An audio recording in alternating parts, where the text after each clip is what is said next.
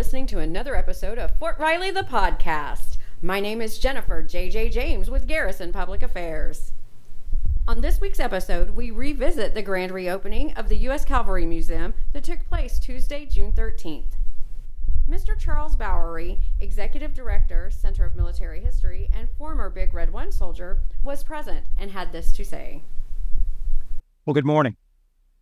It's uh, it's a personal pleasure for me uh, to be back home uh, at the home of America's First Division. Uh, this is personal for me.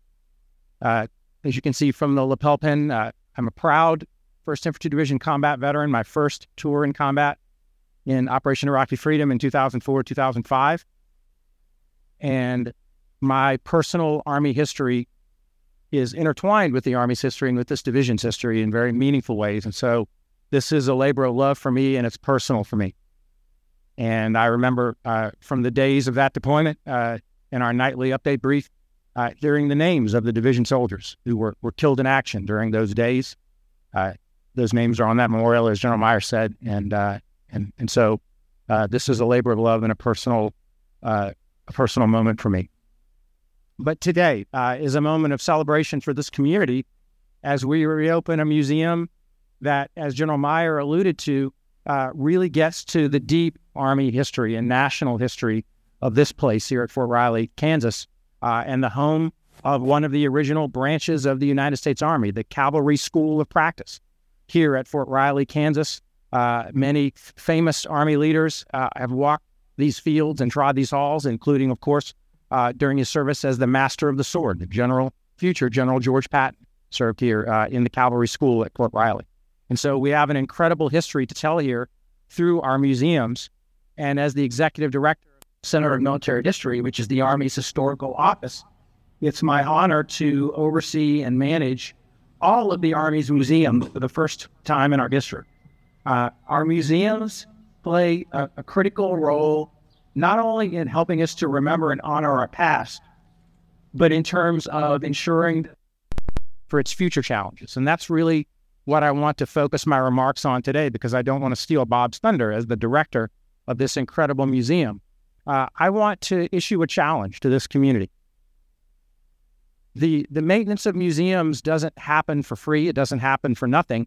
It comes through sustained community involvement, it comes through sustained resourcing, it comes through sustained senior leader emphasis.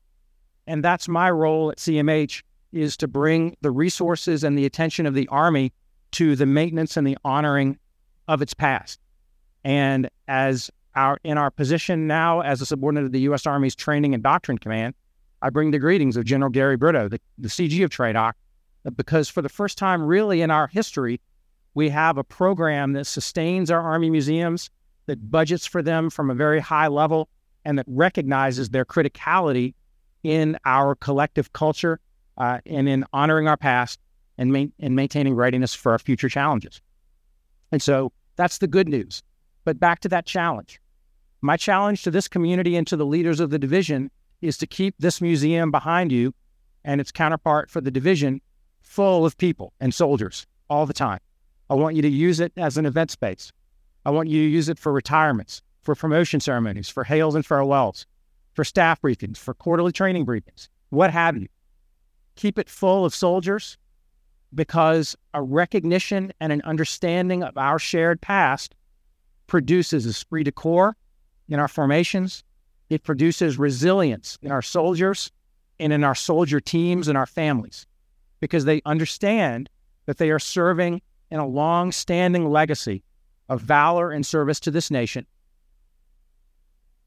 And that past matters. It has a role in our future and our present. It's not just an antiquity, it's who we are and why we serve.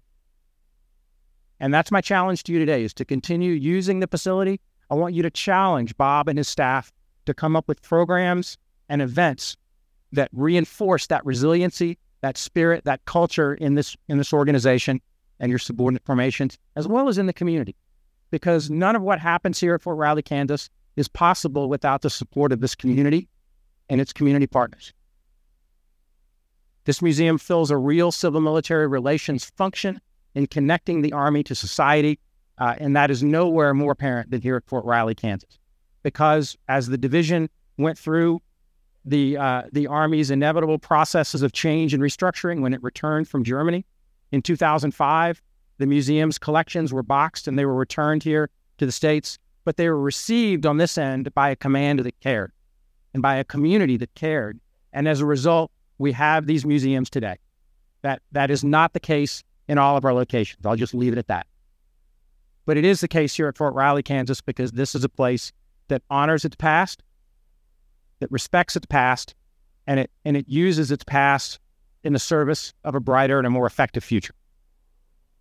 And so I'd like to thank our partners uh, here in the garrison at Fort Riley, in the 1st Infantry Division staff, in the division's command, and in the community for sticking with us through this long process of renovation and renewal.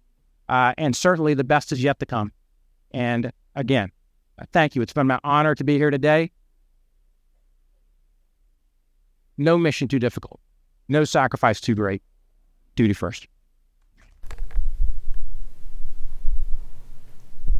Before cutting the ribbon and the official opening of the museum, Dr. Bob Smith, director of Fort Riley Museums, offered these thoughts. Thank you, ladies and gentlemen, honored guests, Joe Meyer, Mr. Bowery. Mr. Bowery, I accept the challenge. Duty first. Well, I have a speech, but I'm a historian. I will not keep you very long here. Normally, uh, it's in my contract to keep you at at least an hour, but uh, we'll, we'll. It has been seven years since we began this project. And during this time, what I learned is the value of teamwork. And I think teamwork sums up the Army's ethos. We are all one team, and through that team, we will accomplish our mission. So, here in our case today is the opening of a new museum. And with your kind indulgence, sir, uh, I'd like to recognize a few people. I almost feel like this is the Academy Award speech. So uh, I'm going to go through it. First, uh, and and the hook, the hook will probably come out too. so, anyway, I want to thank General Meyer and all previous Victory Five who offered me support and encouragement through this long process. And so, thank you, First Infantry Division team, very much. I want to thank Mr. Bowery and Colonel Hunt. The U.S. Cavalry Museum is open to the public. For a schedule of the museum hours or to learn how to access Fort Riley for a visit, go to home.army.mil forward slash Riley. This has been Jennifer J.J. James with your Fort Riley Public Affairs. Looking forward to seeing you at the museum.